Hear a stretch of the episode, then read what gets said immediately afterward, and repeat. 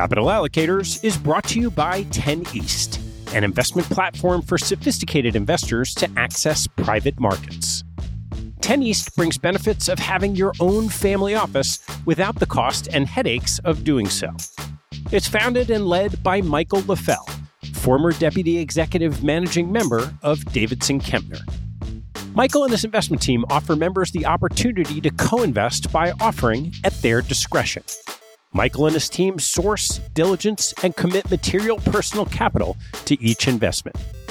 The opportunities shared on the 10 East platform offer exposure to private credit, real estate, niche venture and private equity, and other idiosyncratic investments that typically aren't available through traditional channels. The principals have over a decade track record of investing in these types of exposures across more than 350 transactions. Post investment, the 10 East team conducts ongoing monitoring and reporting, just as you'd expect from an institutional investment organization. I've known Michael for about a decade, and after becoming impressed by the quality of 10 East offerings, its research process, and high quality investment team, I became an advisor to the organization and investor in multiple offerings. You can learn more and join me as a member at 10east.co. That's the number 10 east.co. My special thanks go out to Wellington Management for sponsoring this mini-series, Sustainable Investing: The Next Frontier. Wellington Management serves as an asset manager and trusted advisor to clients representing more than $1 trillion in assets worldwide. Wellington has explored long term sustainability issues since the 1970s and continues this practice today through internal research, engagement, and its innovative climate research initiative with top ranked think tank Woods Hole Research Center. Wellington's investors strive to assess investments holistically through the triangulation of insights across equity, fixed income, and ESG research. The firm's sustainable investing practice also features market leading impact, stewardship, and climate capabilities.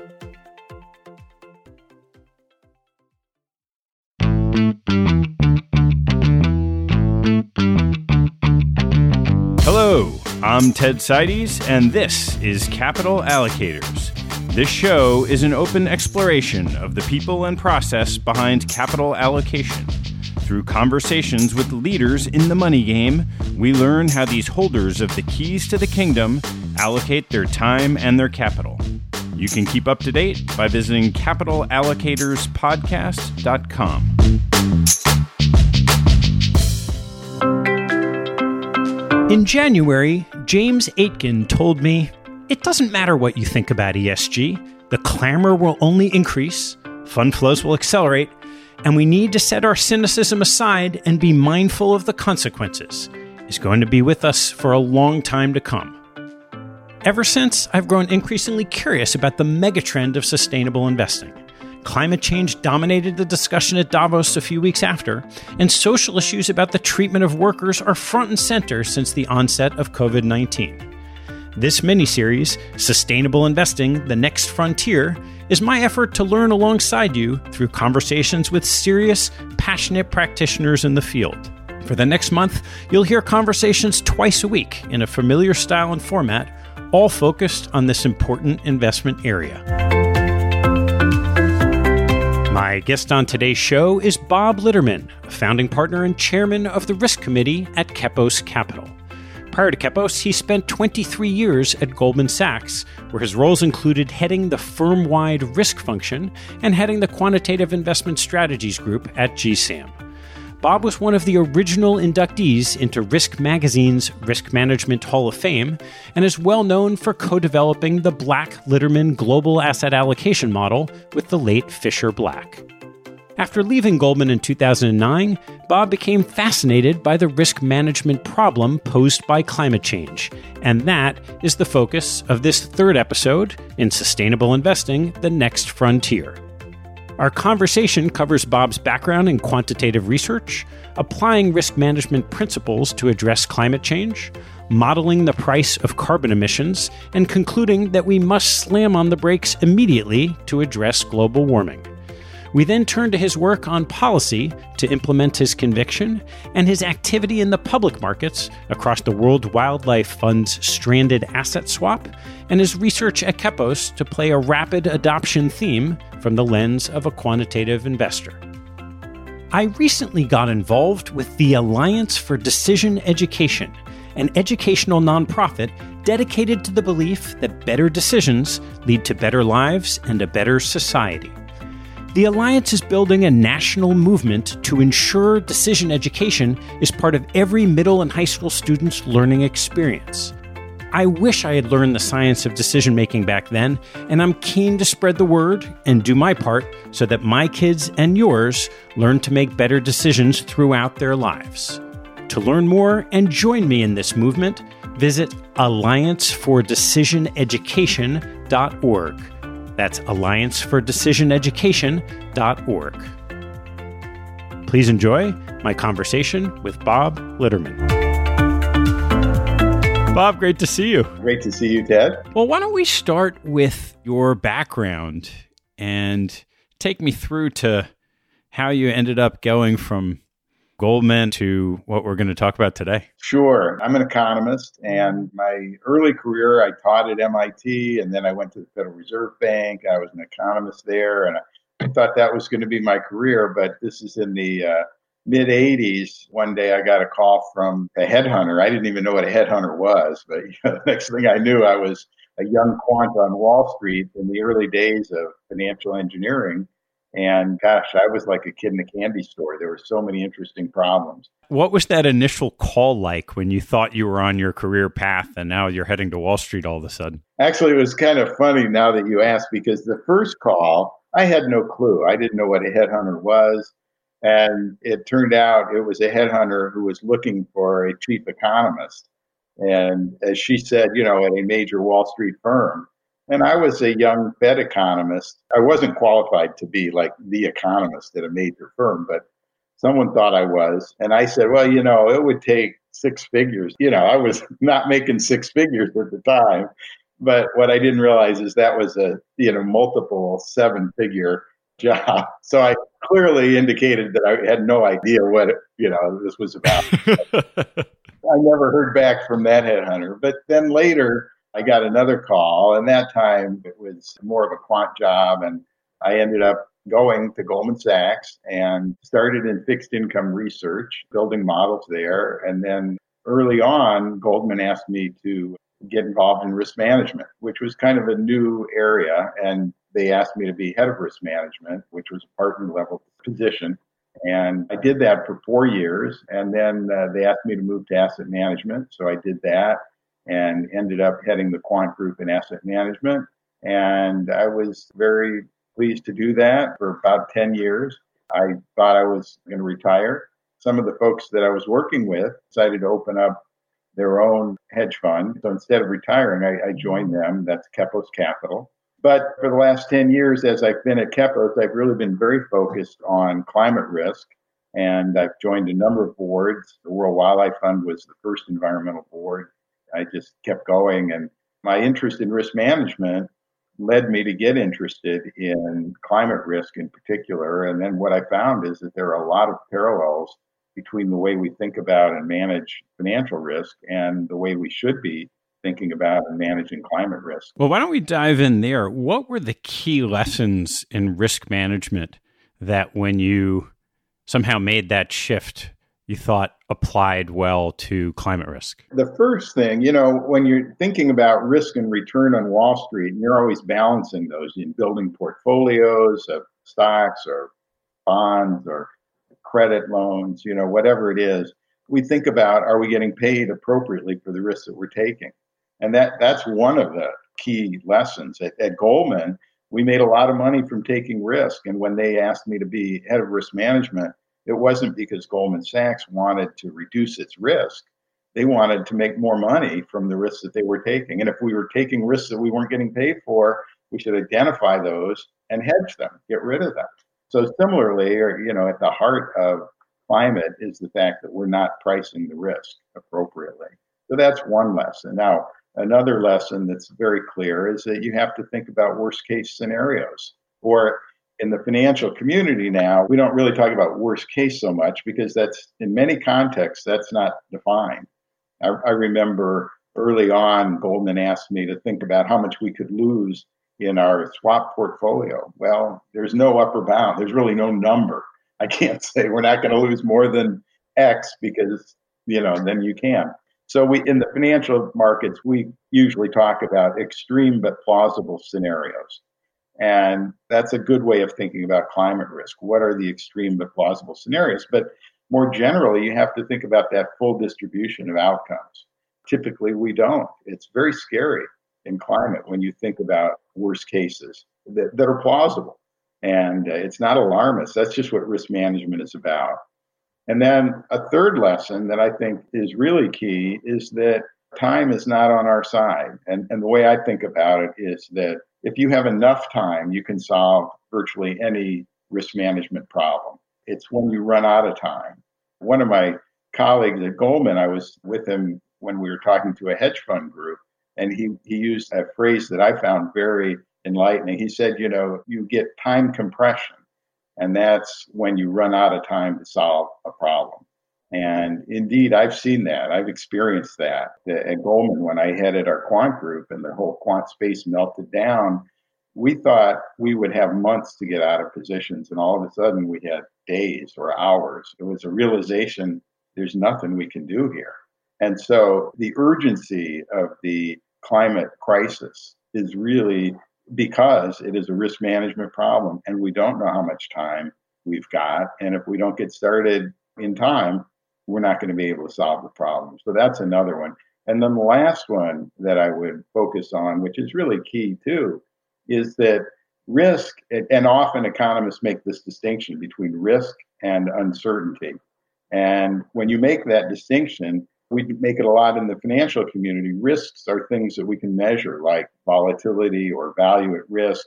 We report on them, they're metrics. But what we manage is something much more uncertain.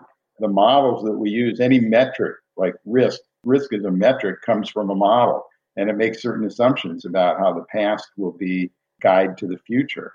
But those models are always inadequate. They're always approximations and the real world is always much more complicated. We don't really trust our models. And similarly, with respect to climate, or actually much more with respect to climate, because at least in our models, we can say, well, we've got a 10 year history here of daily moves in XYZ.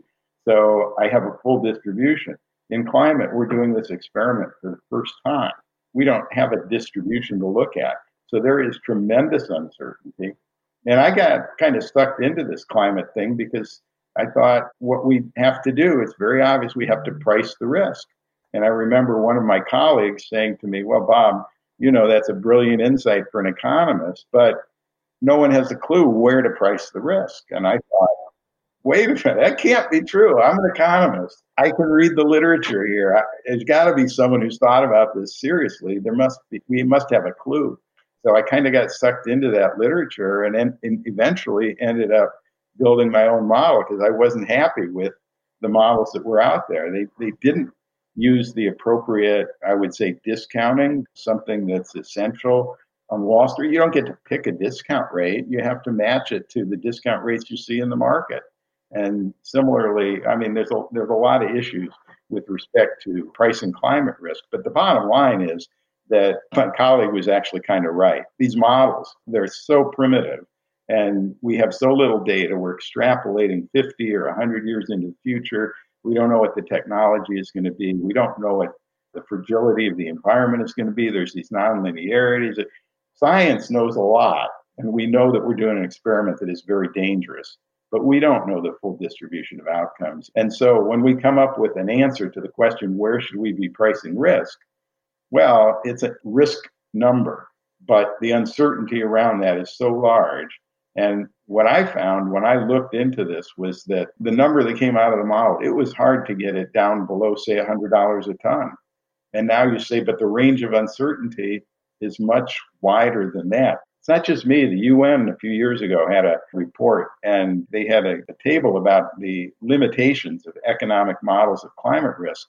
And they, they listed a whole bunch of limitations. And then at the, at the end, they said the bottom line is you can get any number you want, anywhere from $2 a ton to $200 a ton. So I'm in the middle of that range, but it's still a big range. And the bottom line is what does it mean to say you have to worry about the uncertainty or you have to manage the uncertainty? It is that you have to be cautious. You can't take your risk number seriously. And so to be cautious means you have to err on the side of caution. It means a higher number in this context. You have to price emissions at a level where you're very confident that you're going to solve the problem and avoid a total catastrophe here. We're talking about existential risk to the planet. So we should be very cautious. And that kind of got me very passionate about this topic, as you can imagine, when I realized that. So let's break down sort of what this model is. You mentioned that we're pricing the cost of emissions or effectively the externality of emissions. What are the factors, just at a basic level, that go into the model? It's pretty straightforward too. It's you have emissions. The emissions create uh, warming, and they also create other problems such as the acidification of the ocean and so on. And it has impacts on everything from health to national security, heat waves. You know the whole thing. So you got all these damages, and there certainly are a lot of uncertainties about the extent of those damages the cost of those damages. And in our model, we put all of that into what we call the fragility of the environment. And then you convert that to a distribution of monetary damages that are occurring at different points in the future, depending on the level of emissions. So there's a, whole bunch of approximations that we use there, uh, data from science. Uh, you know, so far it's all kind of science, but then you have to assume a cost curve that says, all right, if I create an incentive at this level, how much am I going to reduce emissions? So it's basically a mapping between where you price emissions and think of the price of emissions as being a kind of a shorthand for all the different policies that you might use. Some might be regulation, some might be pricing of uh, emissions in, in coal and oil and, and natural gas and, and so on. But how hard are we going to push to reduce emissions? And we kind of summarize that in a price. And then we map different levels of that price to different degrees of emissions reduction. And we say, all right, let's follow an optimal policy from this point on forward. What does that policy look like? And so we look at different alternative policies. We compute damages. We do a discounted present value of all those damages. And we say, you know, what's the optimal policy? And in our context, one of the important things is that we think about the revelation of uncertainty over time. So we don't know what the fragility of the planet is right now. It could be very robust, it could be very fragile. Today we have to plan our policy in a way that prepares us for, you know, the worst case, which is a very fragile environment. So those are the important inputs. And then you make assumptions about those different things and you can look at your sensitivity to the different assumptions. And that's kind of how you proceed. And so you work through these assumptions. You've got a range of possible outcomes, which we know is wide. What is the data showing you today? Well, there's a couple of things it's showing. Number one, we should do what I call slam on the brakes. Okay. The usual approach, or let's say the usual types of modeling, which don't take risk into account, assume that you should start at a relatively low price for emissions today, or you know, whenever you started, but it should have started years ago. But then that price rises over time as you get closer to when these damages are coming. And they assume that you know when those damages are coming exactly. It's not a distribution of outcomes. So you don't worry a lot about getting prepared for the worst case because you assume you know what the cases are. Anyway, so one of the things is that rather than having a slow increase in price, which I kind of sometimes call an ease on the brakes scenario, because your one operator here is the price on emissions. And so it's that's your control. How hard do you press on it?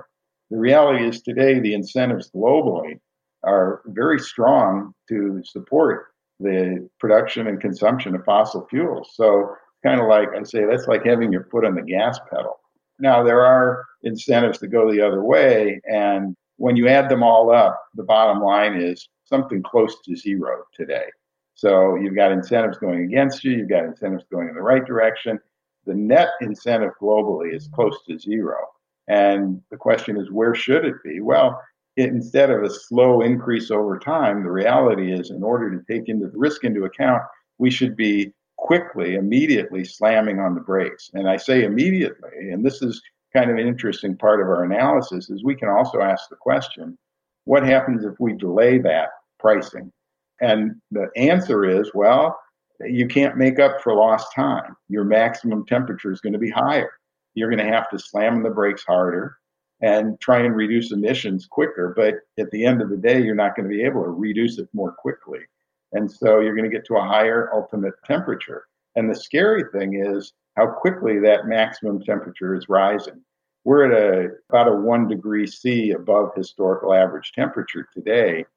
And for every three years that we delay pricing emissions, the maximum temperature, the best case, or let's say the optimal solution, is another tenth of a degree onto that expected maximum temperature.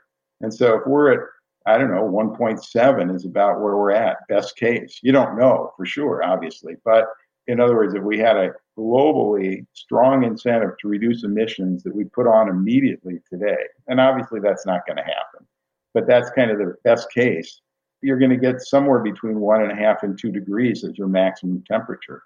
Depends a lot on things we don't know. You know, how good is the technology going to be? Are we going to put on geoengineering? How quickly can we pull the CO2 out of the atmosphere when that becomes economical and so on? So those are a lot of uncertainties, but bottom line is that we can expect that temperature to get above two degrees if we don't act very soon in the next say, decade. And two degrees C is, according to the IPCC, or say the latest science, is just incredibly dangerous. Just as one example, I like to quote the IPCC report on the impact of one and a half degrees versus two degrees. One and a half degrees, they said, we're going to lose 70 to 90% of the coral reefs globally. That's already baked into the cake. We're, we're already on a path that will take us above that. And at two degrees C, that amount of coral reefs that will be lost is over 99%. We're basically going to kill off all coral reefs globally. And that's a decade away, something like that. I mean, to me, this is just a, a huge crisis. And it's sad because had we addressed this 20 years ago, wouldn't have been that costly. We could have had a very smooth transition, and the maximum temperature would be somewhere around where we are today, which is to say, not great, but not catastrophic.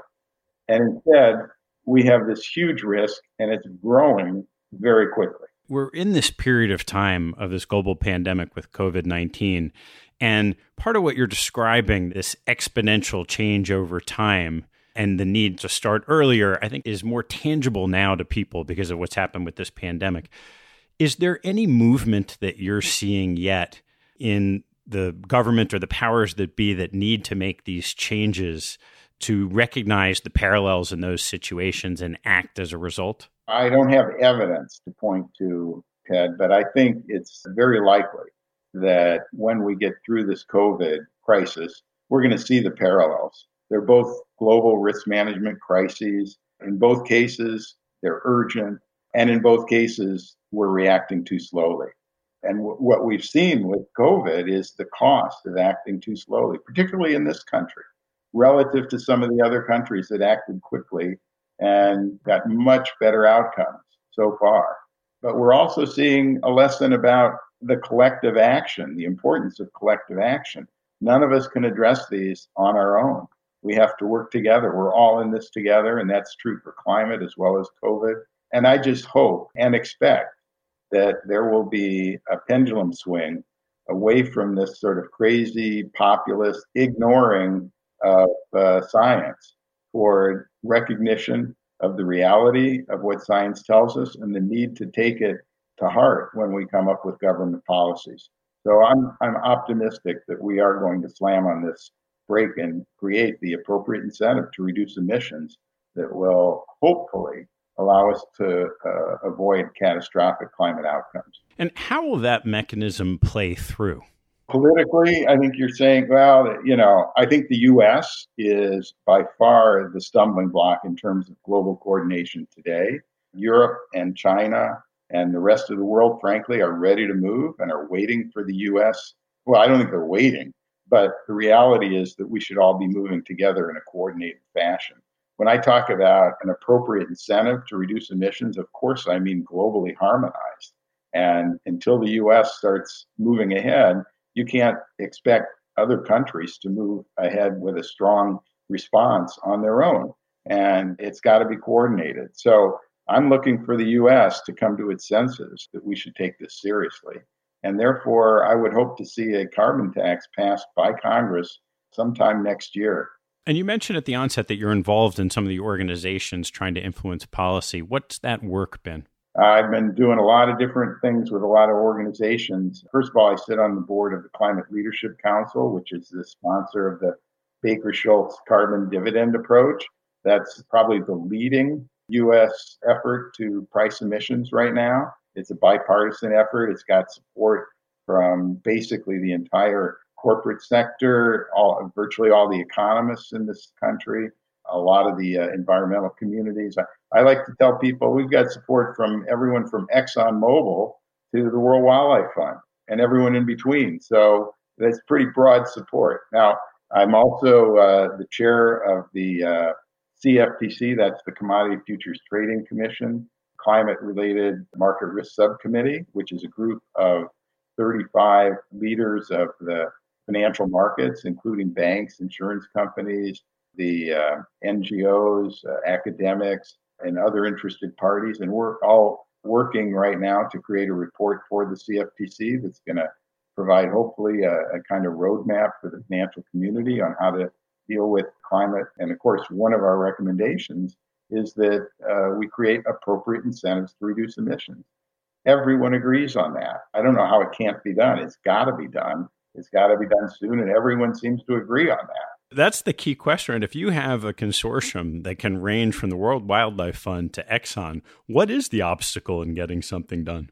Well, it's Republicans in the Senate. Let's be perfectly honest. I think that's changing quickly. Let's just put it that one of the uh, senators that I often talk to, uh, Sheldon Whitehouse, says what we need is a jailbreak because these Republicans in the Senate, they all know better, by the way. They all know it's real. They, they admit it now. They all they've changed their talking points. Some people haven't recognized that, but they say, yeah, it's real. Yeah, it's it's caused by human behavior, and what we need is innovation. Well, okay, but you know, if you want to get innovation, you need incentives. I always pound on incentives, you know, because what are incentives? They're anything that changes behavior. Well, we've got to change behavior. We've got to change incentives. And, you know, they all get it. So it's a question of when is the opportunity politically for them to come out and say, yeah, yeah, we've got to do this. And I hope it happens soon. It's just so sad. When you take this from the policy level to the financial markets, where have you seen investors taking action in and around your thought processes? Okay, well, investors, and let's just talk about financial markets because I've been in them for decades. They are incredibly efficient at making money for investors and for asset owners, for entrepreneurs. People are motivated to make money. And so they allocate capital in the direction of the incentives that they face. And to this day, we have the wrong incentives. Okay, so capital naturally flows in the wrong direction. And people in the financial markets have tried their hardest to come up with ways to redirect capital in the right way. Things like green bonds, okay? And in Europe now, they're focusing on a green taxonomy. Well, okay, but guess what? The incentives go the wrong way. And so it's kind of like trying to push water uphill. It doesn't work very well. You get the incentives right, get out of the way and watch the capital flow.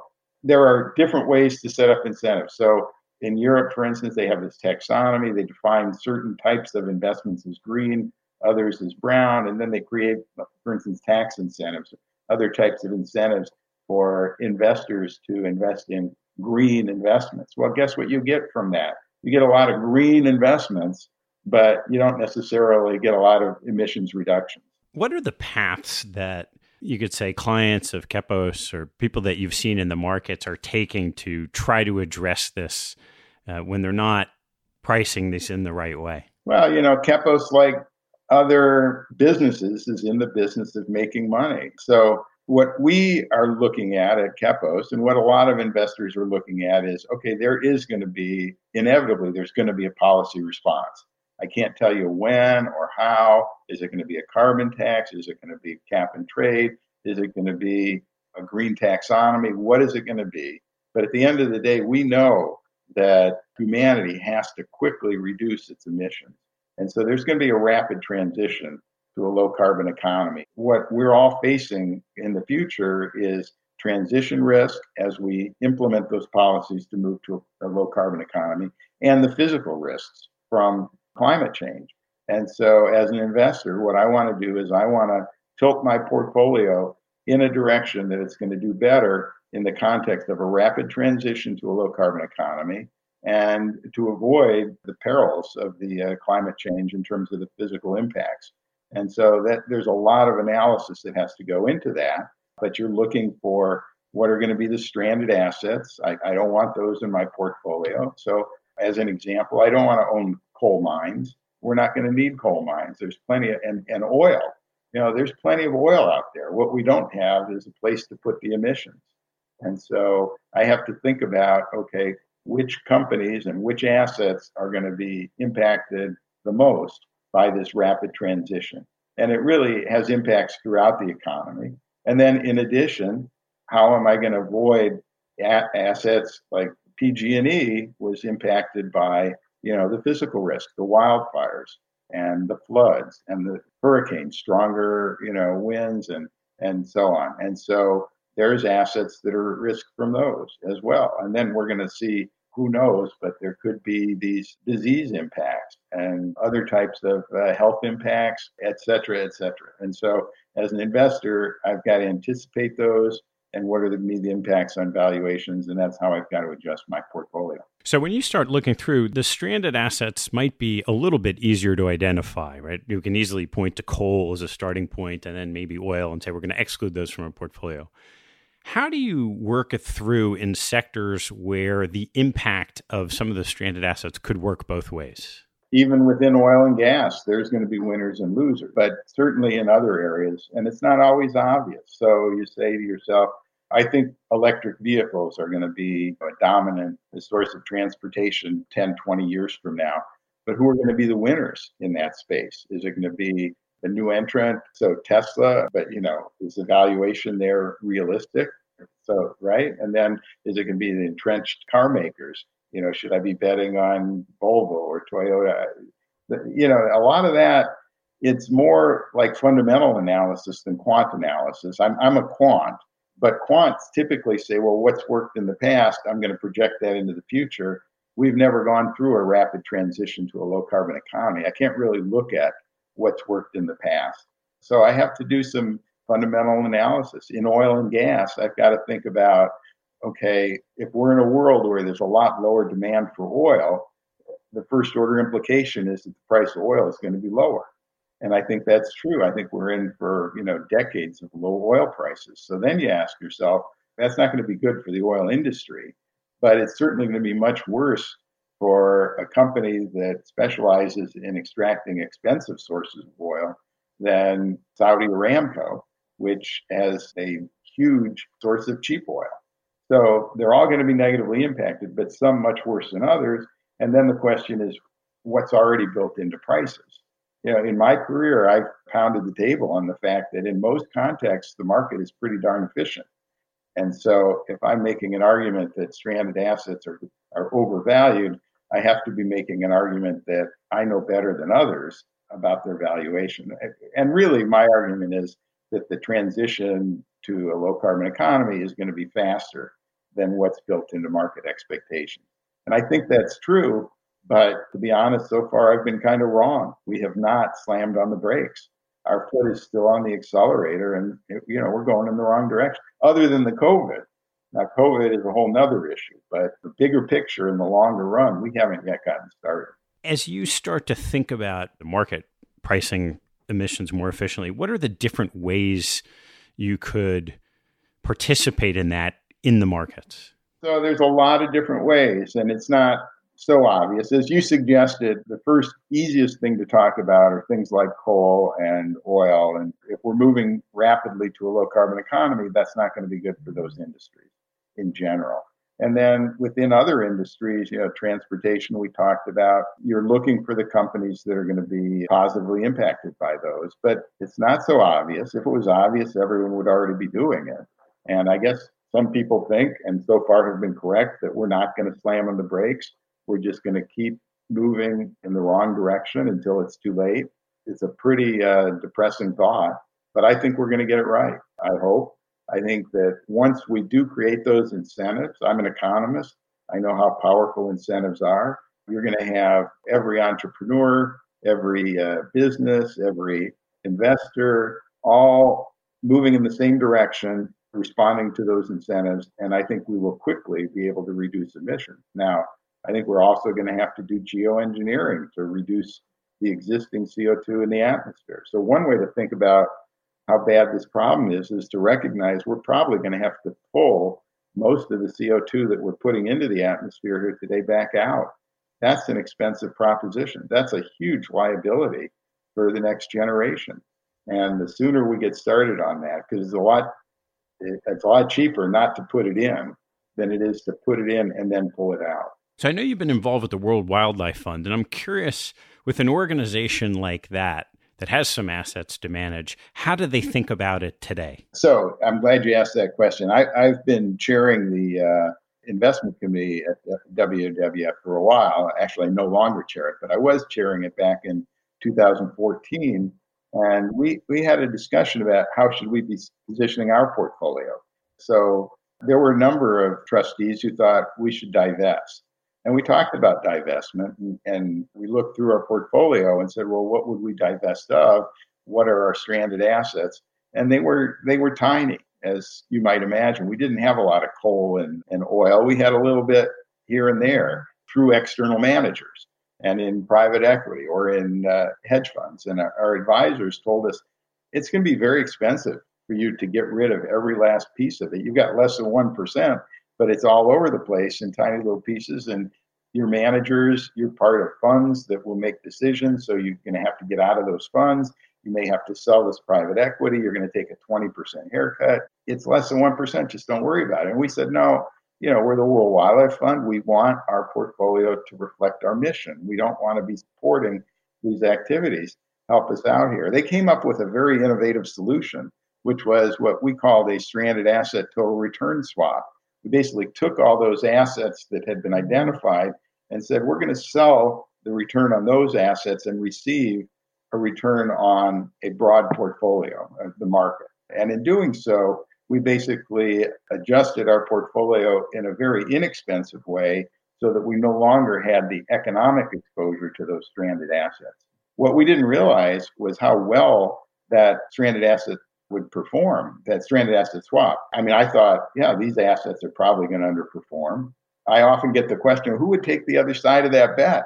The reality is, of course, more than one investment bank would be happy to take that because they get paid a fee.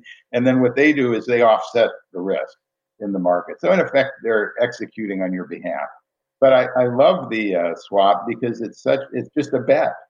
And, and you can watch that bet, and I do. I watch it all the time and it's performed great. It's up over 130% now since we put it on in seven years ago. So it reflects what is widely known, which is that fossil fuel sector has dramatically underperformed the market for a long time now. And it seems to be accelerating. So I kind of like it from that perspective.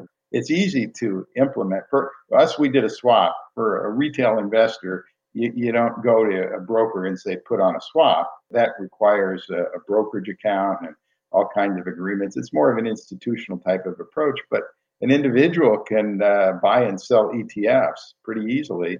And there are ETFs that represent exposure to coal or exposure to oil and gas and exposure to the market. So it's relatively easy to put this this on. Now you can be more sophisticated about it, certainly, but that's a simple way to do it. And when you want to get more sophisticated about it, I know you're kind of in the process of thinking about how to implement some of these strategies to a more granular level. So why don't you walk through kind of how you've thought about the research behind that and and what you're looking to do with it. Sure. Well, we started, you know, years ago actually at WWF looking at research that was put out by third parties. For instance, a group in UK called Carbon Tracker that has done a lot of good work saying, okay, which of the companies are most exposed to this and which not. And now we're working with other data providers and looking at different sectors. So, as I mentioned, you look at oil and gas one way, you look at utilities another way, materials, transportation, etc. As a quant, we often talk about factors. So, emissions, for instance, is, can be one factor. Within the utility sector, for instance, you know there are utilities that have more carbon dioxide emissions per unit of energy than others, and that's one factor. But then you have other factors. For instance, can a utility pass on the cost of reducing those emissions to its rate base or not? Some have more freedom to do that than others. So some are more exposed. And you look at those different factors, they're going to be different in different industries. And as I say, it's a little bit like fundamental analysis. And the scenario you're looking at is how will this company do in a rapid transition scenario relative to that company. How do you try to maximize the impact that you can have personally across your activities? My personal background is head of risk management at Goldman Sachs. So that's where I have expertise. This is a risk management problem. And so I just try and speak out wherever I can in places like this and say, look, this is not that difficult. It's a risk management problem. We're not pricing the risk. That's the fundamental problem. We've got to do it. Everyone who looks into this problem seriously reaches the same conclusion. There's not a lot of disagreement. Now, there are a lot of people who say we're never going to get there. And so let's do this or let's do that. Let's plant trees. Let's stop driving. I'm not against those kinds of things, but it's just they don't uh, operate at the same scale as providing the collective incentives that allow everyone to move in the right direction. And by the way, you don't even have to try. On the one hand, if I try to reduce my carbon footprint today when it's not built into prices, then I have to figure out how big is the carbon footprint of a hamburger versus chicken nuggets, you know, when I make a decision. And it's just unrealistic. I don't have that information. Should I make a phone call or should I drive to this meeting or should I? Too many decisions you can't do it. I don't even have the information. So you build it into prices. Now I don't even worry about it. I just worry about how do I allocate my resources and I see the prices and I make those decisions and they happen to be the right decisions. It's what we call the invisible hand. There's a big disparity in developed market economies who have been using carbon and a lot of the emerging countries where it seemed like the use of fossil fuels is kind of a an early step as they grow their economies and move from you know relatively poor nations to you know lower middle class to middle class. So how does the energy use required by those countries to work their way up the economic trajectory align with the desires of say a US? There's two important things to say there. Number one is that in many contexts, renewable energy is now the cheapest source of new energy when you're building out, you know, solar and uh, wind. And so it's very natural that uh, developing countries will be putting in a sustainable infrastructure. Now, the other thing to say is that we really have to separate two different issues. One issue is what are the right incentives to reduce emissions? And that should be globally harmonized it's the, the CO2 that's emitted in India in terms of its impact on climate change than CO2 emitted in the US. And so we should have those same incentives to reduce emissions everywhere in the world. The other problem is inequality and uh, health equity and all those, you know, we should be transferring knowledge and income or, or wealth to those developing countries. Helping development is fine, and we should do that in terms of, as I say, you know, transfers of wealth, transfers of knowledge, transfers of food or housing or whatever, but not by subsidizing pollution. That's not the right way to help those countries. So we just have to separate those and recognize they're two different problems. And the time scale is also very different. We have to slam on the brakes now with respect to climate, and that's by pricing emissions globally. And we also have to address income inequality and, and all those other disparities across developing countries versus the developed world. Uh, and that's going to take a long time. So we got to separate those two issues. As you've gotten more and more passionate about this, I, I know that you're thinking about or on the cusp of investing some capital alongside some of these beliefs. What is that going to look like? We don't have a product right now, but we're working on developing a product that will, as I say, do well in the context of a rapid transition to a low carbon economy. And so we're working with, actually, we're getting pretty close to launching it, and we're working with some seed investors and trying to figure out, you know, exactly what should that look like. We tend to manage products that are market neutral, and we think that that makes sense in this context as well. And uh, so it's going to be long and short. It'll be across multiple sectors. And we're doing all the research that I was talking about before to try and figure out how to do it. And yeah, there's there's some interesting issues if we are going to try to benefit from the valuations in fossil fuels. Do we want to be exposed to the fluctuations in oil prices? You know, there's going to be a lot of fluctuation in oil uh, that's going to create volatility in the short run. We could hedge that or we could just leave it as an exposure. So, you know, those are the kinds of issues that we're looking at. What are some of the more subtle, complex issues as you look at different industries of how to incorporate this thesis of that sort of transition to low carbon? Oh, well, each industry is different. And so when you think about some of the risks, I don't know, insurance companies, you have to ask yourself, are they exposed or is this an opportunity? You know, maybe if they see it coming, and I think they all see it coming. I can't imagine they don't see it coming. There's also issues though about do the regulators allow them to build it in? You know, in California, okay, wow, wildfire risk is growing exponentially. If you're an insurer, do you have to provide, you know, fire insurance? Are you able to pull back? Does the insurance regulator tell you that you have to, you know, make it affordable? And does that make it a risk?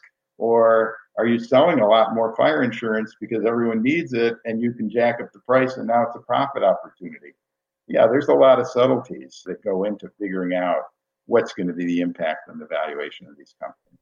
What are some of the other examples? So we talked about insurance, we talked about oil and gas, we talked about utilities, autos. I mean, I think it's a question of, you know, where are they priced today versus what kind of market share are they going to get? Do they have a an advantage that's going to be permanent, a particular company, or are they at risk because you know someone's going to come in and you know what are their supply chains look like? Where are they going to be able to sell? Yeah, it's it, a lot of these questions are uh, similar to the types of questions you address all the time in, in investing, and it's just a particular scenario that you're thinking about, which is one that's pretty complicated. What's going to be the policy? Is it going to be a carbon tax or is it going to be regulation? And if so, what kind of regulation? And you know, what are investors betting on? What's already embedded in the price? There are other things that you can do if you've got a measure of market expectations of emissions pricing that you can track over time. And we don't really have a good measure, but you can, you know, conceptually, you can think of trying to measure that embedded in the prices of things that you've already identified are exposed. You know, I can look at how are coal companies behaving, how are oil companies behaving, all the things that I think are, you know, going to be impacted by investor expectations of policy.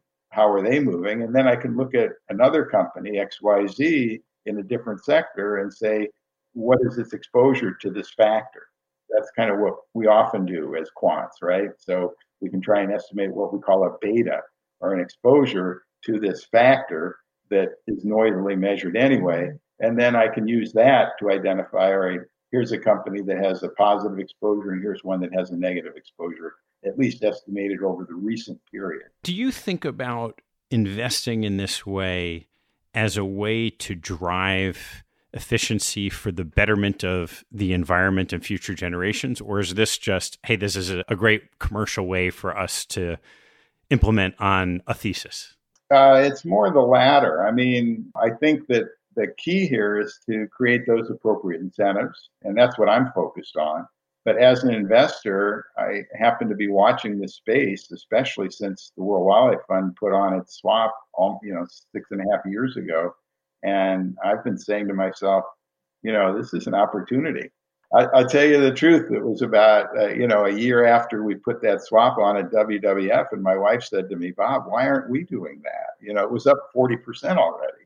And I was like, you know, you got a point there. So we did it personally. And I think my partners at Kepos were watching this as well and came to the same conclusion. Why aren't we doing that for our clients? It, it wasn't the most natural thing for a quant investment firm to do. Our main product is, you might say, uh, liquidity provision, and we tend to be in and out of positions in a matter of days or weeks. So we're we're not high frequency, but we're relatively short term investors, and so to take a position that you know there's going to be a rapid transition to a low carbon economy that's a little longer term than we usually focus if we look a few years out and this climate emissions or climate risk becomes a factor in the same way quality and capitalization and yield have been factors what do you think that factor looks like well, I think that factor is evolving over time, and it's evolving because obviously the market expectations are evolving as well. So if everything's priced in, in that context, there's not really a factor because you know assets are priced appropriately. So I think it's always the, the new evolution, and, and to me, the big opportunity here now is the recognition that the response is not going to be a slow increase in concern about and action on climate. We haven't taken appropriate action yet, and we're going to have to. And when that happens, it's going to be more of a phase change than a slow evolution. And so once that phase change happens, obviously there's a different approach to it. And now you're looking for okay, what are the physical risks? Where are they going to start showing up? And how do I invest based on that kind of outlook. All right, Bob, let's turn to some closing questions. What's your favorite hobby or activity outside of work and family? Well, you know, I'm I'm a cyclist. I have been for a long time. I I uh, continue to do that even now. I also like to play golf. I haven't played a lot of golf, and I don't imagine I will be anytime soon. The other thing I like to do, which is kind of fun, is in the exercise realm, Pilates. My wife got me interested in that years ago, and now, I live on the East Coast, but I happen to be stuck here in California. So it's a little difficult to uh, go to the gym that I used to go to. But it turns out you can do Pilates remotely, as I've discovered, uh, using an iPad. So I continue to enjoy the Pilates even while I'm out here. Great. What's your biggest pet peeve? My pet peeve right now is that we're not taking science seriously, right? We're, we're not doing the right things with respect to coronavirus. It just drives me crazy you know, in terms of the lack of leadership in this country. And and this country, which is, you know, the richest on earth, can't protect its people from a virus. And it's it's kind of sad.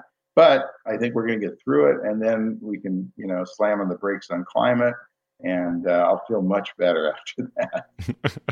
What's your biggest investment pet peeve? investors have common biases, and uh, all of us do, and we try and avoid them. So one bias is trying to time the market, you know, and thinking that we know better than others. And uh, I don't know, it's not a peeve so much, but it's a bias that I try to avoid. You know, it, it, whenever people ask me, what do I think about the market? You know, the answer is I don't know. You know, it's where it is for some reason, and I'm not sure I understand why, and I certainly don't know which way it's going. What do you do for self growth? I sit on a lot of boards, and I must say I learn a lot from those boards. So it's really for me an opportunity to operate in a number of different areas. I'm on the board of the Options Clearing Corp, so that keeps my toe in the water for financial markets. I sit on the Robert Wood Johnson board, which is focused on developing a culture of health. The Sloan Foundation, which funds science and economics. So, you know, not to mention my environmental boards. World Wildlife Fund, and uh, and so I could go on. But anyway, that's plenty of uh, you know learning.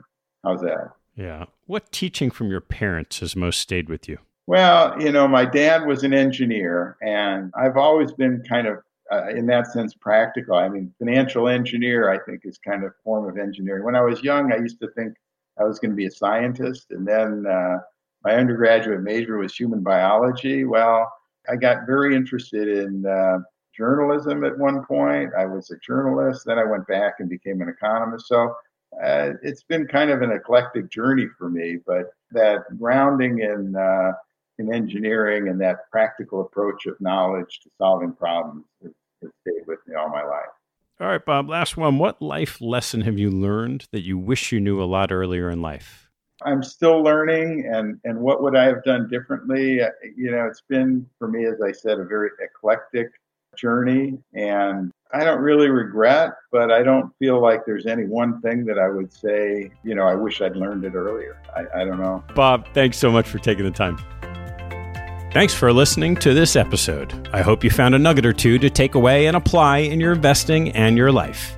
If you'd like what you heard, please tell a friend and maybe even write a review on iTunes. You'll help others discover the show, and I thank you for it. Have a good one, and see you next time. This podcast is for informational purposes only and should not be relied upon as a basis for investment decisions. All opinions expressed by guests on this show are solely their own opinion and do not necessarily reflect those of their firm. A manager's appearance on the show does not constitute an endorsement or investment recommendation by TED or capital allocators.